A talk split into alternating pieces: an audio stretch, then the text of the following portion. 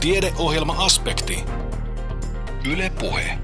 On jälleen aspektin aika. Lähetyksen kokoaa Kimmo Salveen. Aluksi puhumme biobensiinistä, siitä jatketaan luontevasti ilmastoasioihin ja unen kautta lukioon. Aspektin kokoaa Kimmo Salveen. Fossiilisten polttoaineiden aika alkaa vääjäämättä olla loppusuoralla. Mutta mistä löydämme korvaavaa ilmastoystävällistä menovettä? Professori Ari Pappinen kertoo, että biobensiinin ympärillä on kovasti pöhinää ja tutkimusaktiviteettia juuri nyt. Toisin kuin jo tutummaksi käynyt bioetanoli, biobensiini soveltuisi semmoisenaan kaikkiin bensiini- ja dieselkäyttöisiin polttomoottoreihin. Kuulostaa melkein pelion hyvältä olakseen totta. Puhutaanko vielä utopiasta? Ari Pappinen vastaa.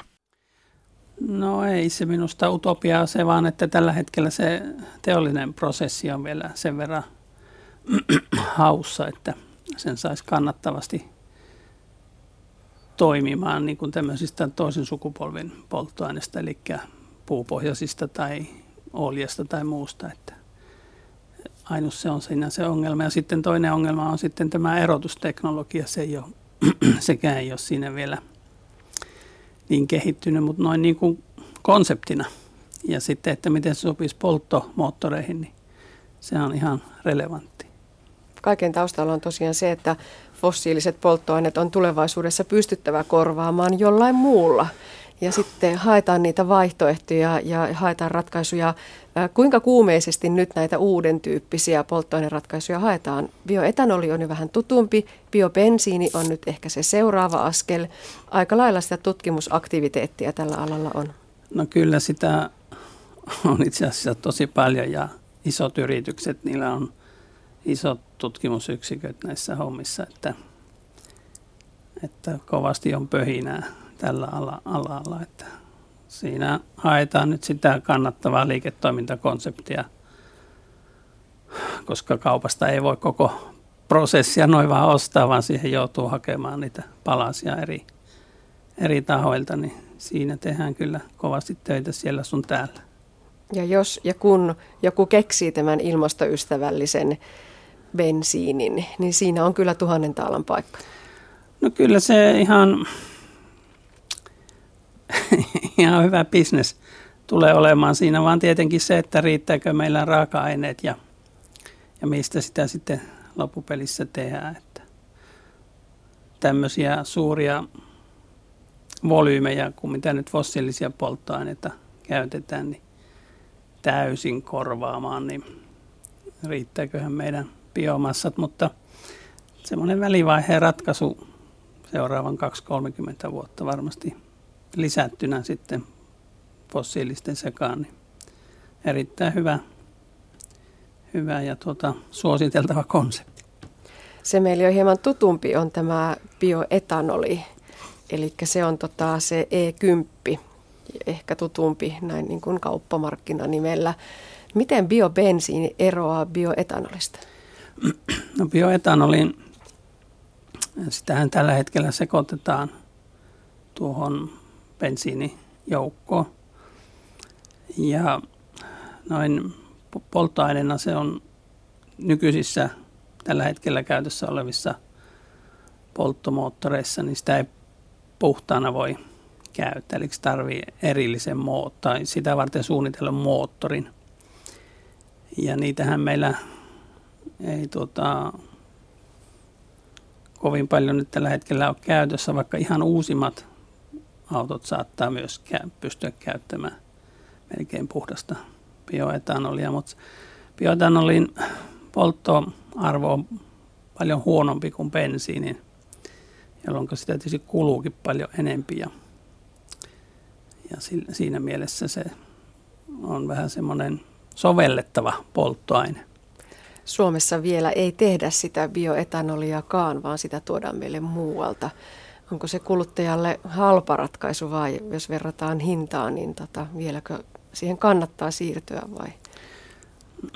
jos, jos puhdasta bioetanolia on tarkoitus käyttää, niin en nyt tällä hetkellä olisi sitä suosittelemassa, koska se tämä sekoitusvelvoite, mikä meillä nyt on, niin sillä on ilmeisesti nyt tarkoitus se jatkossa hoitaa tämä bioetanolin suhteen tämä käyttö. Bioetanolihan sehän on tämmöinen tuonti, tuontipolttoaine, biojae, joka lisätään bensiinin joukkoon. Sitä ei meillä Suomessa tosiaankaan niin tällä hetkellä tehdä, mutta suunnitelmia on kyllä. No entä sitten se biobensiini? No biobensiinin, tai tässä yhteydessä, mitä minä olen sitä kutsunut biobensiiniksi, niin sen lämpöarvo lähentelee, tässä on melko lähellä bensiinin lämpöarvoa, jolloin, ja sen muutkin ominaisuudet on nyt sillä tavalla hyvät, että verrattavina bensiini, että sitä voitaisiin käyttää nykyisissä moottoreissa semmoisena. Ja me nyt on testailtu sitä, mitä me on tehty tuossa niin moottorisahassa ja muissa moottoreissa, että kyllä se aivan hyvin toimii. Sen teollinen prosessi on vähän vielä haussa, niin sanotusti. Ja se, mistä biobensiini tehdään, jätteet, puu? No sitä on, tosin tätä biobensiiniä on tehty varmaan jo, sanoisinko sata vuotta Amerikassa, mutta sitä tehdään viljapohjaisesti ja semmoisista helpoista raaka-aineista. Se, että jos sillä nyt halutaan tähän ilmastonmuutokseen jotain ratkaisua tuoda, niin se tarkoittaisi, että sitä tehtäisiin sitten puusta tai jätteistä ja tämmöisistä, jotka ei lisää tätä ilmaston hiilidioksidipitoisuutta semmoisena, niin se on se tulevaisuuden ratkaisu ja siinä on vielä tekemistä. Sama voitaisiin käyttää teollisuuden sivuvirtoja, maatalouden sivuvirtoja, eli tavallaan sellaista olemassa olevaa, jota hyödynnetään ja jalostetaan eteenpäin. Kyllä, kyllä. Se on siinä just se, nykyään puhutaan kiertotaloudesta, niin tämä on se pointsi sitten tässä tässä asiassa. Ja biobensiinin käyttö sinällänsä, niin se ei edellytä tosiaankin sitten siitä moottorilta mitään erityistä modifiointia. Että nykyiset moottorit kävisi siihen ihan hyvin. Tämä todella kuulostaa liian hyvältä ollakseen totta. Ja edelleen se, että biopolttoainetta voisi tehdä vaikka tällaisesta nyt Suomessa hukkatavarasta, pajusta ja lepästä, jota tuolla kun ajelee vaikkapa teidän varsilla, niin jos meillä jotakin on, niin pajua ja leppää. Paju, leppää, sahanpurujätteet, olki, kaikki, kaikki tämän tyyppiset niin toimii ihan loistavasti. No mutta sitä raakaöljyä, sitä tislataan. Miten biobensiiniä tehdään? No, me, mitä sitä nyt on eniten tutkitaan tällä hetkellä, mitä mekin on tutkittu, niin sitä tehdään mikrobiologisesti. Eli siellä on tietynlaiset mikrobit, jotka sitä sitten tuottaa siinä kasvatusliuoksessa, johon lisätään sitten tätä bioma, esikäsiteltyä biomassa. Ja sitten se siitä erotetaan, erotetaan ja puhdistetaan ja siinä se periaatteessa se prosessi yksinkertaisuudessaan on. Sama juttu bioetanolin kohdalla, niin sitäkin mikrobit tuottaa hiivat.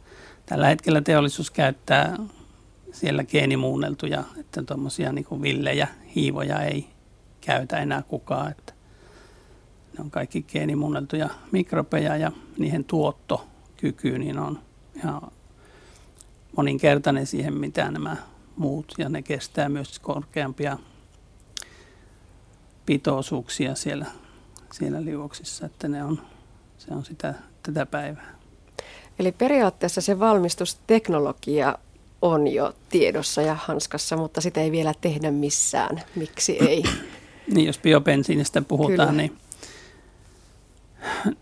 se, vaikka se nyt osataan tehdä ja, ja se laboratorissa toimii, niin se, että se saadaan kannattavasti tuotettua, niin se, se on se, tällä hetkellä se pullonkaula, että erotusteknologia siinä ehkä se suurin, suurin ongelma tällä hetkellä on, miten saadaan, koska tämä biobensiinin tuotto edellyttäisi käytännössä jatkuvaa toimista prosessia. Tämä bioetanoli taas, se voidaan tehdä tämmöisinä kerta-annoksina, mutta tämä prosessi edellyttäisi käytännössä jatkuvaa toimistoprosessia ja sitten myös se erottelu pitäisi olla jatkuvaa siinä. Ja tämä aiheuttaa siinä semmoisen pullonkaulan siitä, että sen erottaminen tällä hetkellä, niin vaikka se on mahdollista, niin se laitteistojen skaalaaminen siihen mittakaavaan, että pystyttäisiin kymmeniä tuhansia tonneja vuosituotannoa tuottamaan, niin on vielä vähän tuonnempana. Bioetanoli on tosiaan jo tutumpi ja, ja sitä tosiaan maailmalla tehdään, ei vielä Suomessa. Käykö niin, että sitten sitä bioetanolia ehkä sen tuotanto saadaan aikaisemmin käytiin ja tätä biobensiinin tuotantoa joutuu vielä odottamaan pidempään?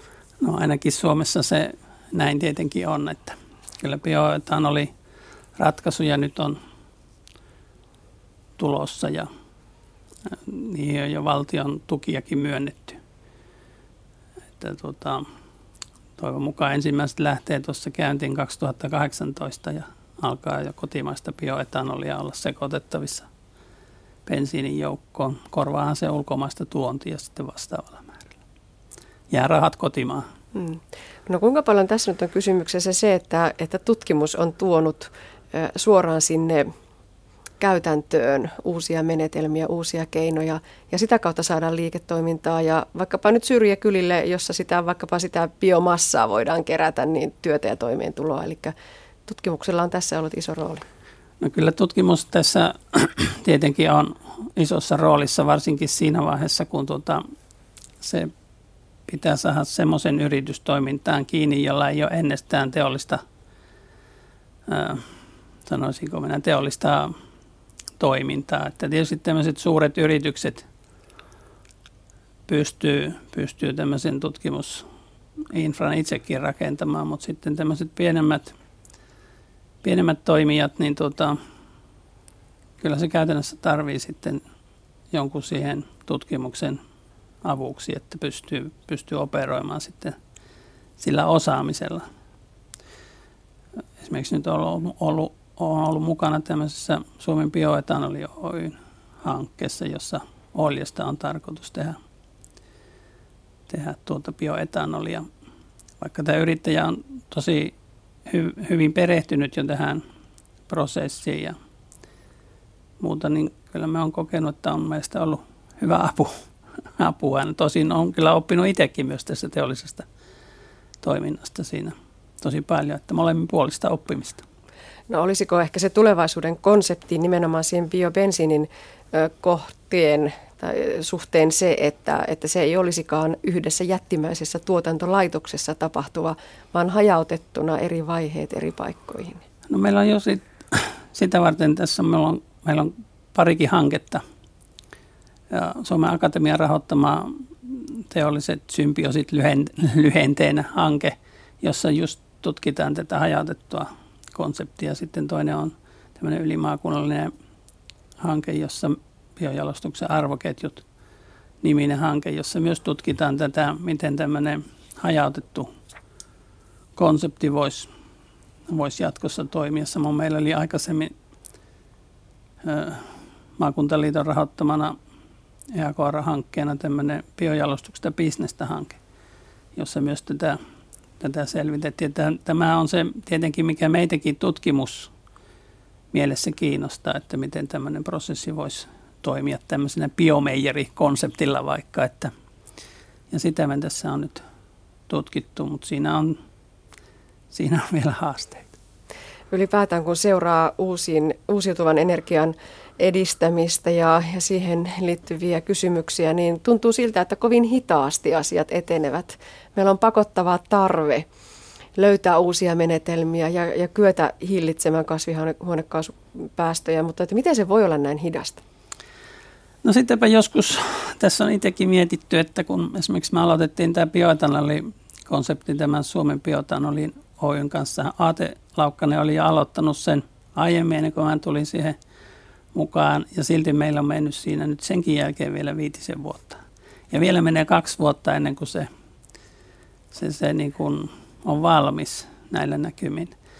Että tuota, uskomattoman paljon näihin menee aikaa ja sitä on pohdittu porukalla, että mik, miksi sitä menee. No tämä bioetanoli konseptin hitaus johtui siitä, että se oli silloin, kun sitä aloitettiin Suomessa uutta. Oltiin vähän edellä aikaamme. Ja Suomessa oli jo tutkimuspuolellakin paljon vastustusta tämmöiseen, että sitä ei, tämmöisiä ei Suomessa tehdä. No ajat on nyt muuttunut tässä parissa kolmessa vuodessa, jolloin asiat on joudu, nopeutuneet huomattavasti. Sitten näihin investoinnit on sitä luokkaa, että esimerkiksi tämä Myllykoski, tämä bioetanoli, niin se on kuitenkin yli 100 miljoonaa euroa, jolloin Suomesta ei meinaa semmoisia, tahdo löytyä semmoisia pääomia. Ja vaikka sitten pienempikin konsepti, hajautettu konsepti, niin nämä kuitenkin tarvii jonkunlaisen yhteisen niin sanotun biomeijerin, joka taas sitten edellyttää melkoisia investointeja, että eikä ole ollut sellaisia, jotka olisi ajanut näitä eteenpäin sitten niin kuin tuolta politiikkataholta tai, tai muualta, että senkin takia minua on nyt tämä kiinnostanut, koska ei ole ollut, niin on sitten ruvettu, ruvettu tähän niin kuin ajamaan näitä eteenpäin. Että siinä on monia esteitä edelleenkin, että kyllä vielä politiikalla on perkaamista, jos meinaavat näitä sääntötalkoita tässä vähentää vielä. Että monta, monta semmoista turhaa estettä. No ihan loppuun vielä, professori Ari Pappinen. En tiedä, onko reilu kysymys, mutta kysyn siltä, silti, luuletteko, että kuluttajat ovat tähän valmiita? Haluaisimmeko me tankata tuolta bensa-asemalta biobensiiniä tai bioetanolia, jos siinä vieressä on se vanha tuttu ja turvallinen raakaöljypohjainen versio? No kyllä mä nyt uskon, että ihmisten niin kuin, tämä käsitys tästä kasvihuone päästöjen vähentämisestä on nyt edennyt sille tasolle, että ihmiset ymmärtää, mikä on tämän tarkoitus. Aikoinaanhan se tuli tälle vähän niin kuin ylhäältä annettuna ilman, että siitä nyt sen suuremmin keskusteltiin, mutta kyllä mä luulen, että nyt tällä hetkellä se on, tämä ymmärrys on mennyt jo niin syvälle ihmisten mieliin, että mieli hyvin tämän, tämä ottavat vastaan. Että se on kuitenkin helppo tapa osallistua ilmastotalkoisiin. Biobensiinistä kertoi professori Ari Pappinen Itä-Suomen yliopistosta. Anne Heikkinen haastatteli. Jatketaan autoilusta hiilidioksidiin. Tapoja hillitä ilmaston lämpenemistä tutkitaan kiihkeästi. Loogisinta on tietenkin pyrkiä hiilidioksidipäästöjen vähentämiseen, mutta onnistuuko se ja auttaako se? Ihmiskunta voi joutua turvautumaan myös keinotekoisiin menetelmiin ilmaston viilentämiseksi, mutta onko se riskitöntä? Ilmastonmuokkauksesta puhui tieteenpäivillä tutkija, filosofian maisteri Anton Laakso Ilmatieteen laitokselta. Joo, tosiaan hyvää iltapäivää vaan kaikille minunkin puolestani. On Anton Laakso, työskentelen Ilmatieteen laitoksella ja tein väitöskirjaa aiheesta ilmastonmuokkaus, josta teille kohta kerron. Mutta ennen kuin sanon sanakaan ilmastonmuokkauksesta, niin pysytään vielä tässä kesässä. Tässä on vähän samantyyppinen kuva kuin mitä Santtu äsken näytti. Tämä on NASA julkaisi joskus viime kuussa Twitterissä kuvan siitä, miten keskimääräiset kesäkuun lämpötilat tänä vuonna eros keskimääräisesti kesäkuun lämpötiloista. Ja ensimmäisenä tässä pistää silmään se, että lottovoittoisuus Suomessa, kaikkialla muualla on lämmintä, mutta Suomessa ollaankin jo vietetty keskimääräistä kylmempää kesää. Pikkasen lohduttaa se, että Ruotsissa on vielä sinisempää väriä kuin meillä, mutta hyvin vähän. Mutta se ei ollut se, mitä mä tästä halusin teille sanoa, vaan haluan sanoa sen, että varmaan olette kaikki mun samaa mieltä siitä, että meillä on ollut selkeästi keskimääräistä kylmempi kesää. Että jokainen on huomannut sen, että, että on ollut tosi, tosi kylmä, varsinkin kesä ja heinäkuu. Mutta siltikin, kun katsoo tätä karttaa, niin ei tuolla Suomen kohdalla nyt näykään tuommoista tumman sinistä ja violettia, vaan vaaleansinistä ja valkoista. Ja vaikka tämä ero tässä kartalla näkyy näin pienenä, niin silti se on jokaisen tosi helposti aistittavissa ja huomattavissa. Mutta miten sitten tulevaisuudessa? Tämän vuosisadan lopulla maailma saattaa näyttää tältä. Siellä alkaakin olla jo aika iso aste erot, erot lämpötilassa Suomessakin. Ja tämä on jo niin iso ero, että varmasti jokainen huomaa sen. Ei voi sanoa, että ilmastonmuutos tai ei voisi tulevaisuudessa huomata. Ja tämä on se ongelma. Ilmasto tulee lämpenemään. Tuossa näette vasemmalla, miten hiilidioksidipitoisuus arvellaan kasvavan ilmakehässä. tällä vuosisadalla. Ja tässäkin jo oletetaan, että me saadaan tehtyä jonkinlaisia päästövähennyksiä. Oikealla näette sitten, miten lämpötila mahdollisesti tulee seuraamaan tätä hiilidioksidin kasvua. Eli ei hirveän hyvältä näytä tällä hetkellä. Ja kyllä me kaikki tämä tiedetään. Ei niitä ilmastokokouksia turhaan pidetä. Siellä pohditaan keinoja, millä me voitaisiin hillitä päästöjä, mutta silti me ei olla niissä onnistuttu. Ja tilanne näyttää edelleen todella uhkaavalta. Ja ongelmana on myös se, että hiilidioksidi on pitkäikäinen kaasu. Se pysyy tuolla ilmakehässä vuosikymmeniä. Ja vaikka tässä minun saarnatessa te saisitte jonkunlaisen vihreän pyhän hengen ja lähtisitte onnistuneesti levittämään sanaa tuonne ihmiskuntaan, ja kaikki, lopettaisi, kaikki ihmiskunnassa lopettaisi välittömästi kaikki päästöt, niin silti se hiilidioksidi, mikä siellä ilmakehässä on, lämmittää vielä maapalloa vuosikymmeniä. Ja vielä asiaan tekee pahemmaksi, että lämpeneminen kiihdyttää lämpenemistä. Ehkä selkeä ja ymmärrettävä esimerkki on jäätiköt. Jäätiköt heijastaa auringonvaloa tosi hyvin takaisin avaruuteen, joten vähemmän energiaa pääsee maan pinnalle. No, ilmaston lämmentessä näiden jäätiköiden pinta-ala pienenee jatkuvasti, jolloin yhä suurempi osa sitä auringosta tulevasta valosta niin pysyykin täällä maanpinnalla eikä heijastu pois. Joten lämpeneminen kiihtyy. Vielä isompi uhka on metaanin vapautuminen. Tuonne on jäätikön routaan sitoutunut hurjat määrät metania, ja ilmaston lämmetessä tämä metaani saattaakin vapautua sieltä ja päästä ilmakehään. Ja metaani on vielä hiilidioksidikin voimakkaampi kasvihuonekaasu. Ja tämä saattaa kiihdyttää ihan ilmaston lämpenemistä tosi paljon. Ja kaikista pahin tilanne onkin, että meillä on jossain vaiheessa hallitsematon lämpeneminen, jolle me ei voida tehdä yhtään mitään. Ilmasto lämpenee useilla asteilla ja me ollaan voimattomia. Ja nyt ollaankin ruvettu sitten pikkuhiljaa miettimään, että mitä sitten, jos ei päästä ja saada vähennettyä. Olisiko meillä jotain vaihtoehtoja, millä me saataisiin ilmastoa viileämmäksi. Ja katsotaanpa taas lämmötilan muutoskuvia. Ei nyt tulevaisuutta, vaan menneisyyttä viimeiseltä vuosisadalta. Näette, että ilmasto on, ilmasto on lämmennyt hyvinkin paljon viimeisen vuosisadan aikana, mutta sitten siellä on tuommoisia lyhyempiä ajanjaksoja, jolloin ilmasto on hetkellisesti viilentynyt. Osa näistä on ihan jotain satunnaista vaihtelua, mitä me ei osata sanoa, mistä se johtuu, me, joistakin me tiedetään. Mutta sitten on joitakin vuosia tuolla, mitkä me pystytään selkeästi liittämään johonkin tiettyyn tapahtumaan tällä maapallolla. Ja niitä näette tässä. Nämä on kaikki isoja tulivuoren purkauksia. Ja huomaatte, että jokaisen tulivuoren purkauksen jälkeen siellä on tuommoinen parin vuoden mittainen ajanjakso, jolloin ilmaston lämpötila on tippunut. Ja viimeisin näistä nyt on ollut Pinatopon purkaus, tuossa vähän yli 20 vuotta sitten. Ja mitä tuolloin tapahtui, ja muu, näissä muissakin tulivuoren purkauksissa, niin on, että näistä tulivuorista purkautuu suuret määrät rikkidioksidia ilmakehään. Siellä tämä lopulta tämä rikkidioksidi muodostaa sulfa, sulfattihiukkaspeiton, joka ö, leviää koko ilmakehään, ja tämä sulfattihiukkaspeitto heijastaa auringonvaloa takaisin avaruuteen, jolloin maanpinnalle tulee vähemmän energiaa ja ilmasto viilenee. Ja samalla tavalla me päästetään myös kaikenlaisia päästöjä täällä maanpinnalla, mutta ero tuohon yläilmakehään on se, että tällä maanpinnalla yläilmakehässä ei ole semmoisia tehokkaita poistomekanismeja näille hiukkasille, esimerkiksi sadetta. Ja tästä syystä ne siellä yläilmakehässä ne hiukkaset pysyy vuoden tai jopa kaksi. No sitten herääkin ajatus, että mitä jos jäljitelläänkin näitä tulivuoden purkauksia ja vietäisiin itse sitä rikkeä sinne ilmakehään. Saataisiko me tällä tavalla ilmastoa Ja tässä ilmastonmuokkauksesta on kyse. Eli on ajateltu, että hiilidioksidin pitoisuuden kaksinkertaistumisesta aiheutuvan lämpenemisen kumoamiseen vaadittaisiin tuommoinen yksi pinatupon purkas joka vuosi. Se tarkoittaa noin 8 megatonnia rikkiä vuodessa. Se voi kuulostaa tosi suurelta määrältä, mutta jos verrataan esimerkiksi nykyisiin rikkipäästöihin, jotka on 50 megatonnia, niin ei se kovin iso osa niistä ole. Ja nämä nykyiset päästötkin on vielä huomattavasti pienempiä, mitä ne oli joskus parikymmentä vuotta sitten, ennen kuin meillä oli rajoituksia rikkipäästöihin. Ja tällä hetkellä esimerkiksi pelkästään Kiinan päästöt on tuommoista 20 megatonnia vuodessa. Joten tämä, mitä me tarvittaisiin ilmaston viilentämiseen, niin on tuostakin vaan alle puolet. Ja ajatuksena olisi, että tätä rikkiä voitaisiin viedä tuonne yläilmakehän 20 kilometrin korkeuteen suurin piirtein ja päivän tasajalle, josta se sitten leviäisi ilmakehän virtausten mukana ympäri, ympäri ilmakehää.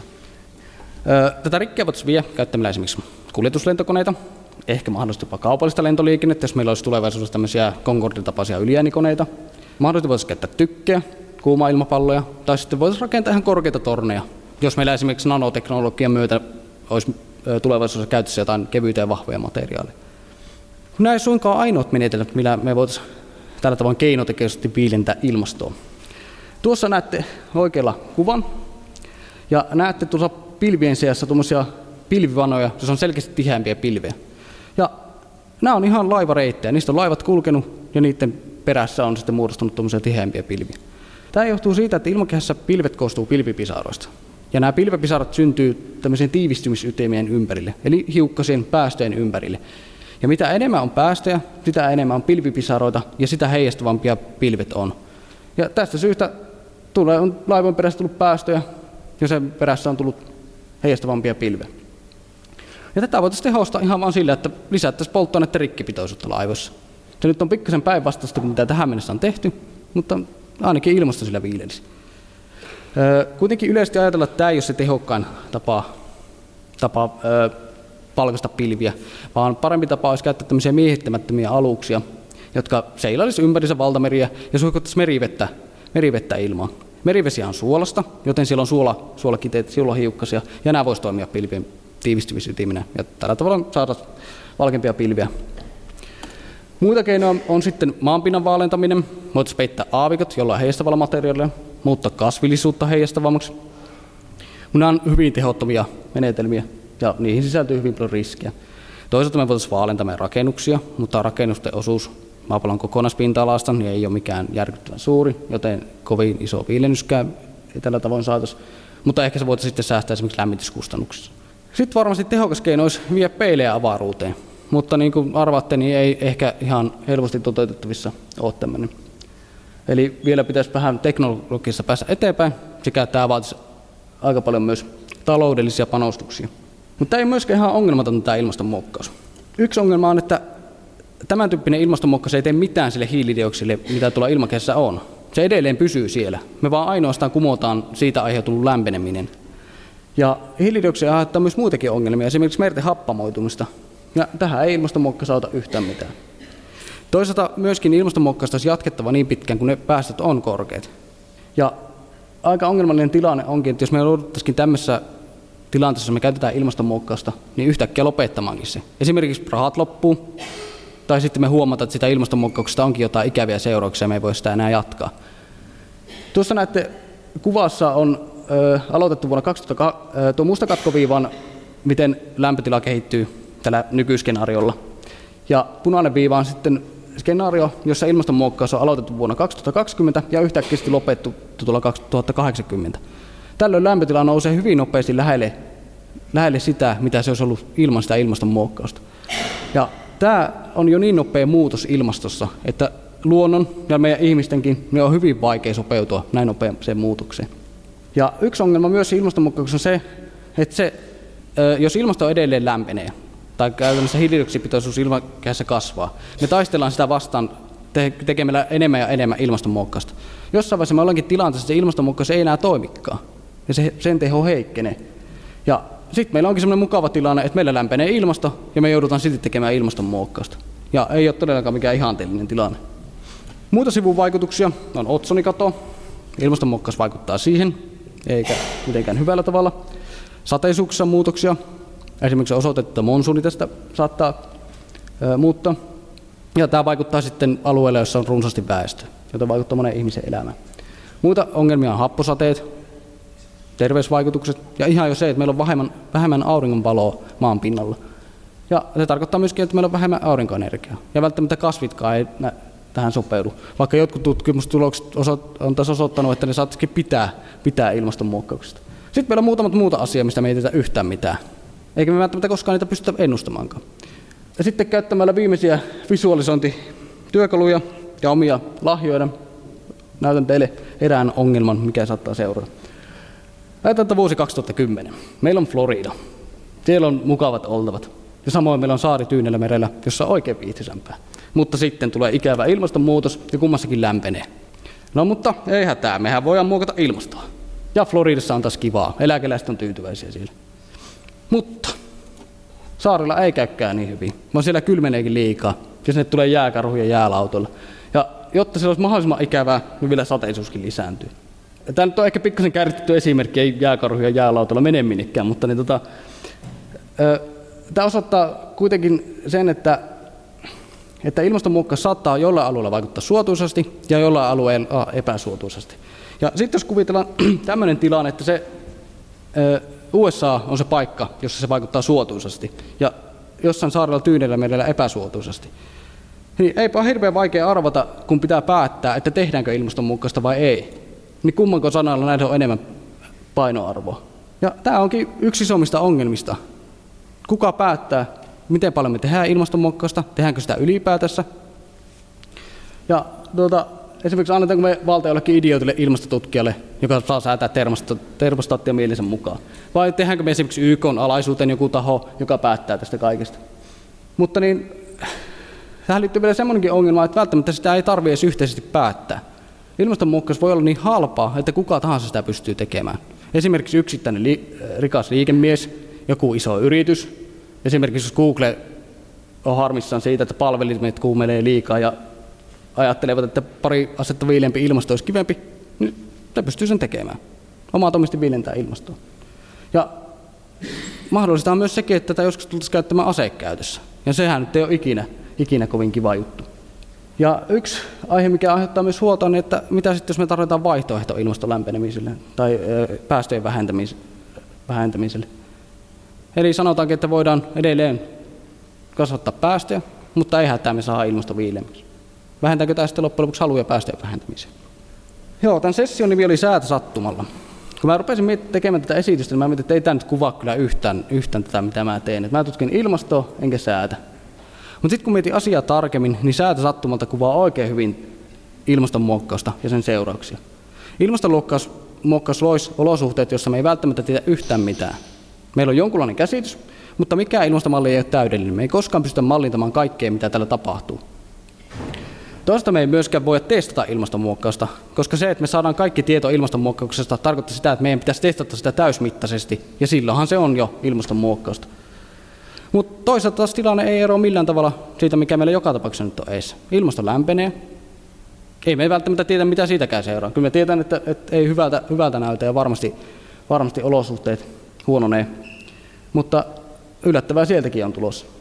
Ja pahinta onkin, että jossain vaiheessa me voidaan olla, voidaan olla tilanteessa, josta meidän pitää valita ilmaston lämpenemisen ja ilmastonmuutoksen väliltä. Ja nämä on kumminkin sellaisia vaihtoehtoja, joista me ei tiedä edes jota me ei tunneta kunnolla, mitä niistä seuraa. Mutta sitten meillä on ihan oikeasti vaihtoehto myös näihin. Me voidaan vähentää tällä hetkellä päästöjä ja pysäyttää ilmaston lämpeneminen. Tämä johtaa ainakin semmoiseen ilmastoon, joka on meille tuttu, koska se tarkoittaa nykyilmastoa. Ja tämähän on meille ihan suotuisa ja mukava, mukava ilmasto, vaikka välillä kylmiä kesiä onkin. Tieteenpäivillä Kuopiossa puhui tutkija, filosofian maisteri Anton Laakso Ilmatieteen laitokselta. Puhutaan sitten unesta. Unella on muutakin merkitystä kuin jaksamisen ylläpitäminen. Unen pituudella on yhteyttä esimerkiksi verenpainetautiin ja aineenvaihduntaan. Psykiatrian dosentti Timo Partonen Terveyden ja hyvinvoinnin laitokselta. Unen tarpeessa on suuria yksilöllisiä eroja. Että ihmiset tavallisesti nukkuvat yöunta kuudesta yhdeksään tuntia. Ne, jotka nukkuvat vähemmän kuin kuusi tuntia yössä, ovat lyhytunisia ihan luonnostaan – ja sitten ne, jotka nukkuvat yli 9 tuntia yössä, ovat luonnostaan pitkäunisia. Että ihmisen unen tarve, tietysti siihen vaikuttaa hyvin paljon se, että minkälainen se valveen päiväaikainen aikataulu on. Että milloin on käytävä nukkumaan, milloin on aamuherätys. Ja näyttää nyt siltä, että ihmiset nukkuvat lyhyempiä yöunia kuin esimerkiksi sata vuotta sitten, jolloin ihmiset nukkuivat vielä ehkä tuommoista yhdeksää tuntia yössä ja nyt se on lyhentynyt noin seitsemään tuntiin yössä. Mutta tämä on tietoinen valinta. Liian kiireinen elämäntapa ja liian kiireiset aikataulut lyhentävät ihmisen yöunta, mutta se tarve varmaan on pysynyt samana. Että ihminen ei, ei tässä evoluutiossa ole ehtinyt kehittyä niin paljon sadassa vuodessa, että se tarve muuttuisi näin paljon. Toinen asia, mikä tuohon uneen liittyy hyvinkin voimakkaasti, on sitten tämä iltaunisuus tai aamuunisuus. Onko ihminen luonnosta edempi ilta- vai aamuuninen vai vaihteleeko se miten laajasti? Tästä aamu iltaunisuudesta tiedetään, että suurin osa aikuisista on vähän enemmän aamuihmisiä, siis aamun virkkuja. Että heitä on enemmän kuin illan virkkuja. Ja tämä on tietysti yksilöllinen ominaisuus että osa on sitten hyvinkin aamun virkkuja, eli heräävät jo hyvin aikaisin aamusta helposti virkeinä, mutta sitten yleensä väsyvät puolen päivän jälkeen, jolloin he hyötyisivät lyhyistä päiväunista, mutta silti käyvät vielä ajoissa sitten illalla nukkumaan.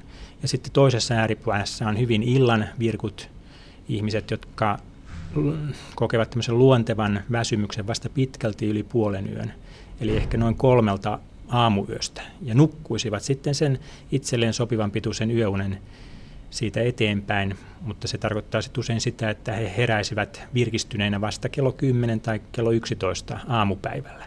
Ja heillä usein ongelma on se, että he eivät saa nukkua niin pitkään kuin heillä se tarve on.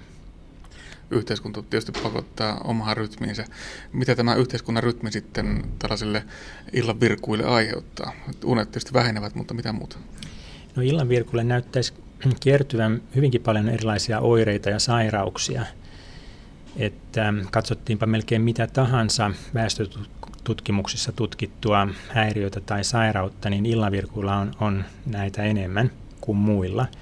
Eli nimenomaan unettomuutta, unettomuusoireita, unilääkkeen käyttöä, masennusoireita, masennuslääkkeen käyttöä, verenpainetautia, lisääntymisterveyden ongelmia. Mm, että näyttää siltä, että nimenomaan tällaiset erilaiset sairaudet kertyvät nimenomaan illan virkuille. Ilmeisesti tuo unettomuus vaikuttaa aika paljon myöskin metaboliaan. Kyllä.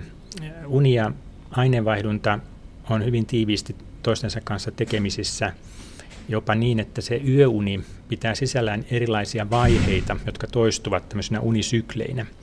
Ja niillä erilaisilla unen vaiheilla on erilainen palautevaikutus aineenvaihduntaankin ja myös tähän vuorokausirytmin kiivauteen, että käykö meidän elimistön sisäinen kello nopeammin vai hitaammin. Kyse ei kuitenkaan ole pelkästään unen määrästä, vaan myöskin laadusta ja ilmeisesti se ajoittumisesta. Kyllä, joo, nimenomaan, että yöunessa ähm, tämmöisiä yksilöllisiä seikkoja on nimenomaan se luonnollinen yöunen pituus, kesto ja sitten se yksilöllinen ominaisuus, että mihin aikaan nukutaan tämä luonnollisen pitkä yöuni – ja myös tietenkin se laatu sitten, että mikä se unen rakenne ja sisältö univaiheiden osalta on. Että monet sairaudet sitten rikkoo tämän unen rakenteen vähentämällä sieltä esimerkiksi syvän unen vaiheita, jolloin sitten se uni ei ole niin virkistävää, vaan on kevyttä katkonaista. Mikä tota ihmisen univalverytmiä sitten pohjimmiltaan säätelee? Ihmisen univalverytmiin luo sellaiset puitteet, elimistön sisäinen kello. Eli sieltä tulee viesti siitä, että milloin on helppo havahtua hereille yöunen päätteeksi aamulla ja toisaalta tulee viesti sitten valvomisen päivän jälkeen illalla luontevasta väsymyksestä, jolloin olisi helppo nukahtaa, jos mitään nukahtamista estäviä ärsykkeitä ei ole. Sen määrää elimistön sisäinen kello, joka sijaitsee aivoissa, hermosoluissa, jotka sijaitsevat näköhermon ristin yläpuolella, eli suprakiasmaattisessa tumakkeessa. Nämä hermosolut muuttaa toimintaansa, siis toimivat vilkkaammin tai hitaammin, ja se näkyy sitten tässä univalverytmissä ja muissakin vuorokausirytmeissä. Eli nyt kun ollaan tuossa silmän takana liikkeellä, niin siihen vaikuttaa myöskin valo, valon määrä ja ajatus aika paljon. Kyllä, nimenomaan, että nämä elimistön sisäisen kellon muodostavat hermosolut saavat tiedon siitä, että onko tuolla ulkona päivä vai yö, mittaavat myös sen vuorokauden valoisan ja vuorokauden pimeän ajan pituuden, eli kertovat myös vuoden aikatiedon, onko siellä talvi vai kesä. Ja se määrittää hyvin paljon sitä, että miten aktiivisesti nämä sisäisen kellon hermosolut toimivat ja miten ihmisen nukkuminen muuttuu, miten ihmisen valvominen muuttuu, miten ruumiin lämmön vuorokausirytmit ynnä muut tämmöiset säännöllisesti toistuvat ilmiöt elimistössä sitten muuttuvat. Miten sitten täällä pohjoisessa, täällä on talvisi hyvinkin pimeätä. Miten se vaikuttaa ihmisten tähän vuorokausirytmiin? No talvi näyttäisi äm, johtavan siihen, että tämä sisäinen kello jätättää entistä enemmän. Eli sen ihminen itse ehkä huomaa siinä, että nukkumaan menon ajankohta pyrkii siirtymään myöhemmäksi, jolloin myös sit vastaavasti se helposti hereille havahtuminen tapahtuisi myöhemmin seuraavana aamuna. Eli tapahtuu tällaista jätätystä tässä aikataulussa, jolloin sitten aamulla varmaan, kun ei ole saatu kuitenkaan nukuttu ihan täysmittaista yöunta, niin ollaan väsyneitä. Se hereille havahtuminen on hitaampaa ja vaivalloisempaa. Mutta tästä jätätyksestä todennäköisesti aiheutuu myös niin sanottuja kaamosoireita. Eli ruokahalu kasvaa, ilmaantuu makean nälkää, etenkin iltapäivisin ja illalla. Ja jos syödään sitten illan aikana makeaa, siis sokereita, tärkkelystä, hiilihydraattipitoisia ruokia, niin se näyttäisi vain pahentavan tätä sisäisen kellon jätätystä, eli johtavan enemmänkin sitten ongelmiin, kuin että se helpottaisi tilannetta. Tämä on varmasti aika monisyinen ongelma sitten. Se edelleen ruokkii masennusta ja monia ongelmia hyvinkin monta eri reittiä. Kyllä joo. Näin on, että on monimutkainen ilmiö, mutta yksi tämmöinen pääväylä näyttäisi olevan se tieto, mikä saadaan tänne sisäiseen kelloon ja sieltä edelleen läpi elimistön toimintojen. No nythän tätä pimeänä aikoina ihmiset yrittää erinäköisin äh, herätysvaloin, tämmöisin kirkasvaloin ja muin keinoin säätää. Miten tällaiset valot auttaa ja onko sillä valon laadulla mitä paljon merkitystä? Kyllä niistä keinovaloistakin on apua, jos niitä käyttöohjeiden mukaisesti käyttää. Eli elimistö on hyvin herkkä valon vaikutuksille, jotka tulevat silmän kautta elimistöön nimenomaan aamun tunteina. Jopa siinä ennen heräämistä on mahdollista vaikuttaa valolla tähän sisäisen kellon toimintaan. Et jos tämä toteutuu säännöllisesti mm, joka aamu tai lähes joka aamu, ainakin viitenä aamuna viikossa, niin on havaittu, että yöunen laatu paranee. Se tarkoittaa sitä, että ihmiset kokevat yöunensa virkistävämmäksi. Siitä tulee vähemmän kevyempi, siis sisältää myös enemmän niitä syvän unen vaiheita ja vähemmän katkonainen. Ja sillä on myös helpo, helpotusta näihin kaamosoireisiin, mutta se edellyttää sitä, että tosiaan sitä valoa, valossa oleskellaan säännöllisesti tavallaan koko kauden, talvikauden yli. Silloin siitä saa sen parhaan tuloksen irti. Miten nyt sitten, jos ajatellaan tällaisia illanvirkkuja, niin kuinka he parhaiten voivat yrittää sopeutua, millaisia vinkkejä antaisit heille tähän yhteiskunnan rytmiin? No illanvirkuilla on mahdollisuus vaikuttaa tähän oman sisäisen kellonsa toimintaan helposti ehkä kahdella tavalla. Että toinen on tämä valon käyttö rytmittämään tätä univalverytmiä, mutta se vaatii tietenkin sitä, että ensimmäisenä aamuina siihen valoon täytyisi herätä, eli tarvitaan varmaan herätyskellon apua, jotta herää ja sitten oleskelee siinä valossa. Mutta kun tätä jaksaa tehdä säännöllisesti muutaman aamun ajan, niin se, se on jo korjannut sitä sisäisen kellon jätätystä sen verran, että ne seuraavat aamut sitten on todennäköisesti helpompi herätä siihen valoon ja oleskella sitten säännöllisesti aamuisin valossa. Ja toinen keino on sitten kuntoliikunta, että jos sen ajoittaa siihen myöhäisen iltapäivään tai alkuiltaan, kuntoliikuntana siis todella, että se nostaa sydämen sykettä ja sitä tekee säännöllisesti pari-kolme kertaa viikossa ja jaksaa tehdä monta viikkoa, tavallaan ehkä taas koko talvikauden ylisäännöllisesti, niin se on toinen helppo keino, jota voi jokainen toteuttaa. Ja laji on vapaa, sen voi tehdä siis yksin tai yhdessä sisällä tai ulkona ja sellaisen lajin parissa, joka itseä miellyttää eniten, kunhan se vaan siis nostaa sydämen sykettä ja kestää semmoisen kolme varttia tunnin kerrallaan. Näin tapaamani psykiatrian dosentti Timo Partonen Terveyden ja hyvinvoinnin laitokselta. Kotiväen tuen tarve ei lapsen ja nuoren kasvaessa poistu, vaan muuttuu. Näin tuumaa kuopiolaisessa Kalvenen lukiossa opinto-ohjaajana työskentelevä Anne Siveen. Lukiotaipalensa aloittava nuori ottaa ensiaskeliaan vastuun ottamisessa ja omista asioistaan huolehtimisessa. Mutta kuinka tukea nuoren itsenäistymistä, mutta silti pysyä kärryillä hänen kuulumisistaan ja opintojen etenemisestä? Entä mitä kotona on hyvä tietää tämän päivän lukio-opinnoista? Anne Heikkinen jututtaa Anne Siveniä. No jos tuota vaikka vanhempien omista lukioajoista alkaa olla 20 vuotta, niin onhan se lukio muuttunut kovasti. Eli lukio on tullut paljon valinnaisuutta ja sitten mitä tärkeintä, niin ylioppilaskirjoitukset voi hajauttaa kolmena peräkkäisenä kertana. Eli silloin aikoinaan kirjoitettiin keväästä ehkäpä kuusi oppiainetta ja se oli oma prosessinsa, eli aika tiukkaakin. Mutta sanotaan näin, että lukioihin on tullut tietysti hyvin vahvasti osaajia, eli sekä opettajat että opintoohjaajat auttavat ja selventävät asioita, että mielestäni vanhempien ei muuta tarvitse tietää kuin, että kunhan se nuori on semmoinen keskimäärin kuusi tuntia koulussa päivittäin, niin se on hyvä merkki. Mutta jos vähemmän käy, niin sitten voisi ruveta kyselemään, että missäs nyt mennään, että käytkö sinä koulua ollenkaan. No miten usein sulla täällä oponhuoneessa puhelin soi ja vanhemmat soittaa ja kysyy? Käykö niin?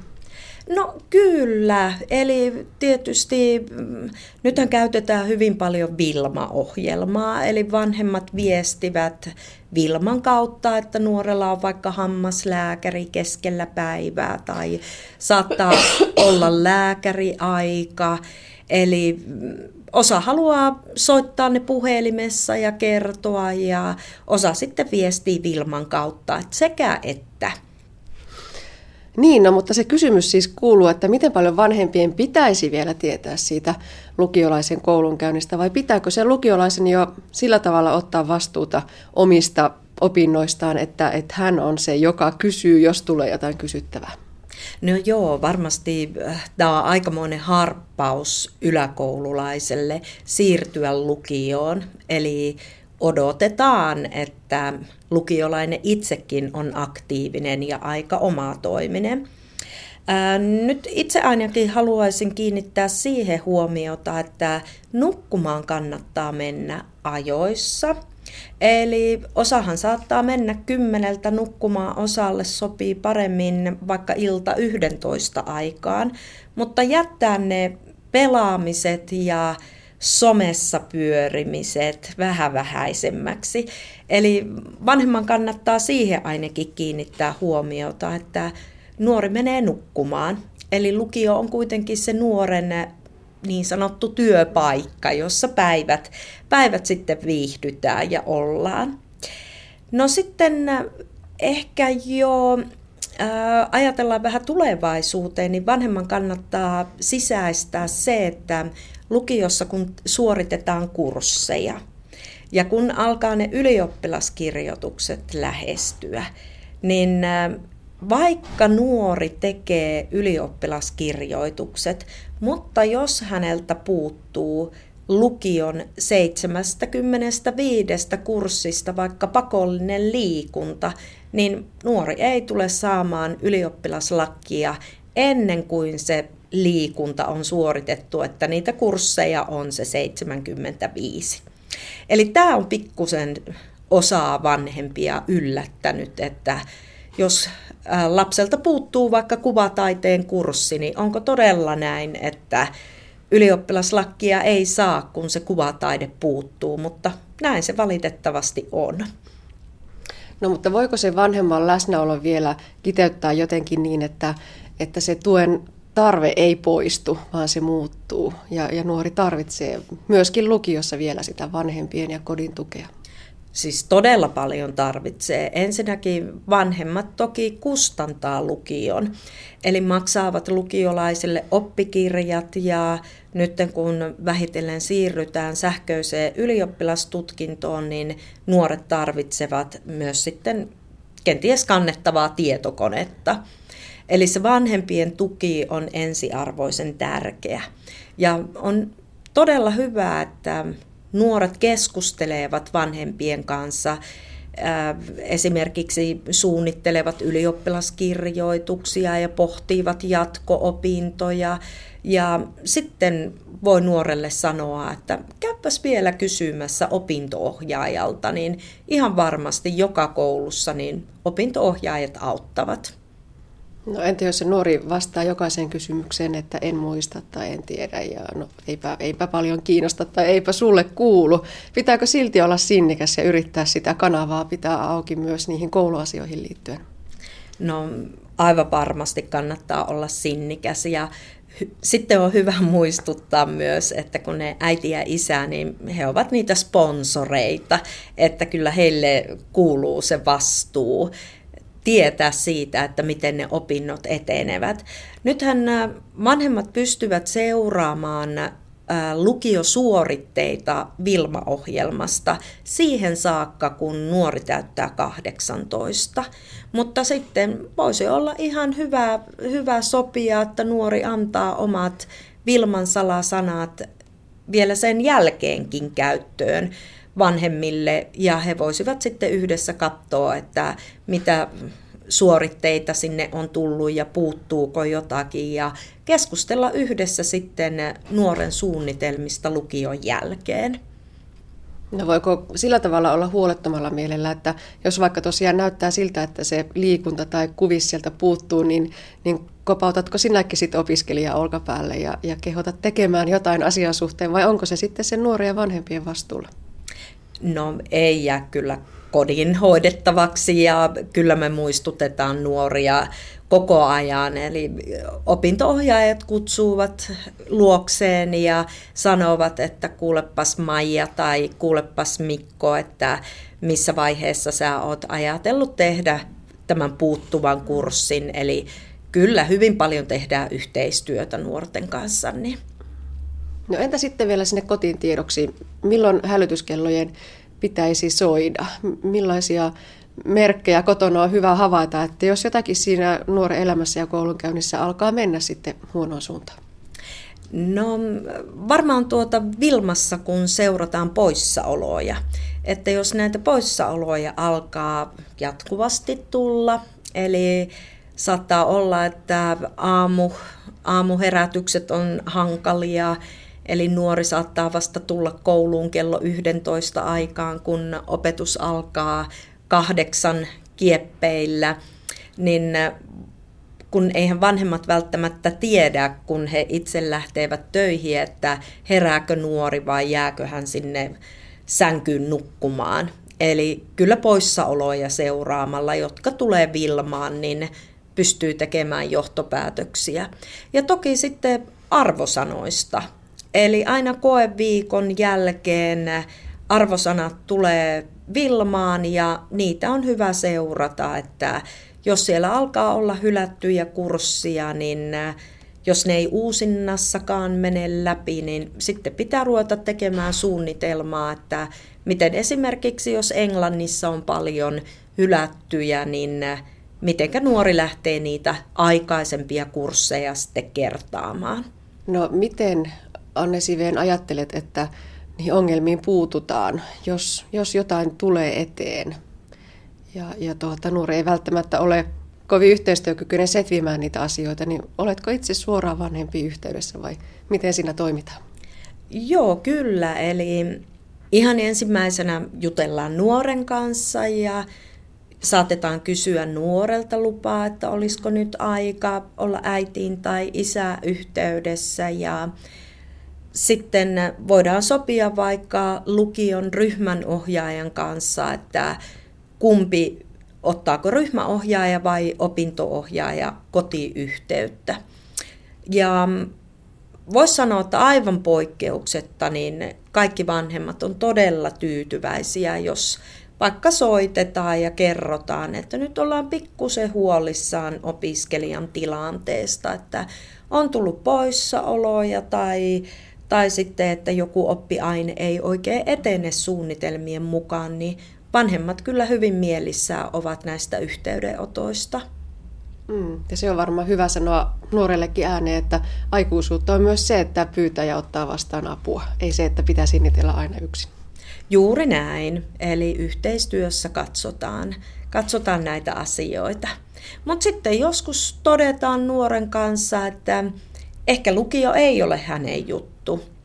Eli hän ehkä löytää ää, vaikka ammatillisista opinnoista jonkun mieleisemmän linjan ja sitten voidaan tuota, katsoa, että sopivassa tilanteessa päätetään lukio-opinnot ja nuori lähtee sitten hakemaan yhteishaussa seuraavaan oppilaitokseen, ehkä mieluisampaan vaihtoehtoon.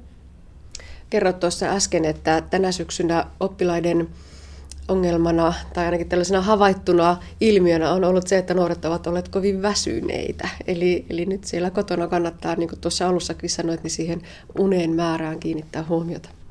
No joo, saattaa olla, että onko tämä hivenen ainakin Kuopiossa vallinnut sateinen kesä syynä. Tai sitten voi olla, että varsinkin ensimmäisen vuoden opiskelijoilla, niin lukion aloittaminen on ihan uusi asia ja Lukioissa on 75 minuutin oppitunnit, jotka on pitempiä kuin yläkouluissa ja sitten olen pohtinut, että tuleeko heille niin paljon uutta asiaa, että jopa tämän uuden asian omaksuminen väsyttää. Mutta jonkin verran on vanhemmat sanonut, että kyllä on väsynyttä nuorisoa kotona, että illalla ihan kymmenen aikaa menevät nukkumaan. Ja, mutta saattaahan se olla, että nuori itsekin huomaa, että on pitkät päivät ja on niin kuin pakko mennä joskus kymmenen aikaan nukkumaan, että jaksaa sitten aamulla aikasi herätä. Mm. Nyt lukioiden arjessa eletään vielä ensimmäistä jaksoa. Tuleeko näistä nuorista nyt sitten oikeita lukiolaisia, kunhan päästään seuraavaan jaksoon ja on nähty koko se ruljan sikoeviikkoineen kaikki ne yhden kerran läpi? No näin minä uskon, että ainakin aikaisimpina vuosina niin nuoria jännittää vähän tämä tulossa oleva koeviikko. Ja kun he sitten kokevat tämän koeviikon, ehkä ovat kuulleetkin varmaan kauhutarinoitakin vanhemmilta opiskelijoilta ja toteavat, että ei se niin kauheaa ole, niin varmaan sitten kun toinen jakso alkaa, niin heidät on niin kuin kastettu täysin lukiolaiseksi. Niin, tämän luokattoman lukion yksi niitä varjopuolia on se, että ei ole sitä omaa tiivistä ryhmää tai luokkaa, joka hitsaisi porukan yhteen ja tulisi automaattisesti niitä tuttuja ja ystäviä, keltä voi kysyä, jos tulee ongelmia ja löytäytyä kimppaan. Onko tämä ongelma vai onko tämä sellaisen ihmisen ajatus, joka on käynyt sen luokallisen lukion? Joo, tuota, kyllä tämä varmaan on ongelma, eli äh, aika moni varsinkin ensimmäisen vuoden opiskelija niin vähän jännittää sitä, että tuleeko ystäviä, kun saattaa olla, että ne alakoulu- ja yläkouluystävät ovat toisessa koulussa. Mutta mehän yritetään ensimmäinen jakso pitää nämä opiskelijat vähän niin kuin omana ryhmänään. Eli tämä sama ryhmä kulkee eri oppitunneilla. Ja heitä pyrkii sitten opettamaan se aineopettaja, joka on myös heidän ryhmäohjaaja. Ja näin, mitä olen sitten kysynyt, kun tätä koulua on, on jo käyty tässä muutamia viikkoja, kolme, neljä viikkoa kohta, niin nuoret ovat kyllä aika kivasti saaneet ystäviä. Mutta myönnetään, että luokattomassa lukiossa niin tämmöiset vanhat perinteet kuin potkiaiset tai freskon tekemiset tai opettajista ja opiskelijoista kroniikan kirjoittamiset, niin ne on hivenen jääneet ja on hyvin vaikea löytää tekijöitä. Ja jos sitten tekijät löytyy, niin he taas sanoo, että kun mä en tunne näitä muita opiskelijoita. Eli kyllä tämä on luokottoman lukion ehdoton se huono puoli, että opiskelijat eivät oikein tunne toisiaan.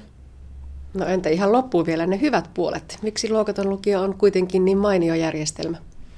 No ainakin mitä ollaan kysytty opiskelijoista, palautetta vaikka Kallaveden lukiosta, niin he kehuvat kyllä Kallaveden lukion valinnaisuutta. Eli täällä pystyy valitsemaan monia, voisiko sanoa tuota, sellaisia oppiaineita, jotka sitten miellyttää varsin monia opiskelijoita. Että jos joku on kiinnostunut kuvataiteista, niin valitsee sitä ja jos joku on kiinnostunut kansainvälisyydestä, valitsee kieliä. Jos joku on kiinnostunut viestinnästä, niin ehdottoman hyvä mennä vaikka radio- ja lehtityön kursseille. Eli tätä valinnaisuutta kehutaan todella paljon. Ja varmasti se, että ylioppilaskirjoitusten hajauttaminen on varsin sopivaa ja se sopii erityisesti esimerkiksi kahden tutkinnon opiskelijoille, jotka pystyvät muutamaa oppiainetta kirjoittamaan kolmen peräkkäisen kerran aikana. Lukiolaisethan yleensä kirjoittavat kahdella kertaa, eli he aloittavat kolmannen vuoden syksyllä joku oppiaine, vaikka terveystieto ja kirjoittavat sitten kolmannen vuoden keväällä ne loput aineet. Että tämä on hyvä puoli. Näin totesi opinto-ohjaaja Anne Siven ja näin päättyy aspekti. Lisäaiheistamme osoitteessa kantti.net kautta aspekti sekä Yle Areenassa.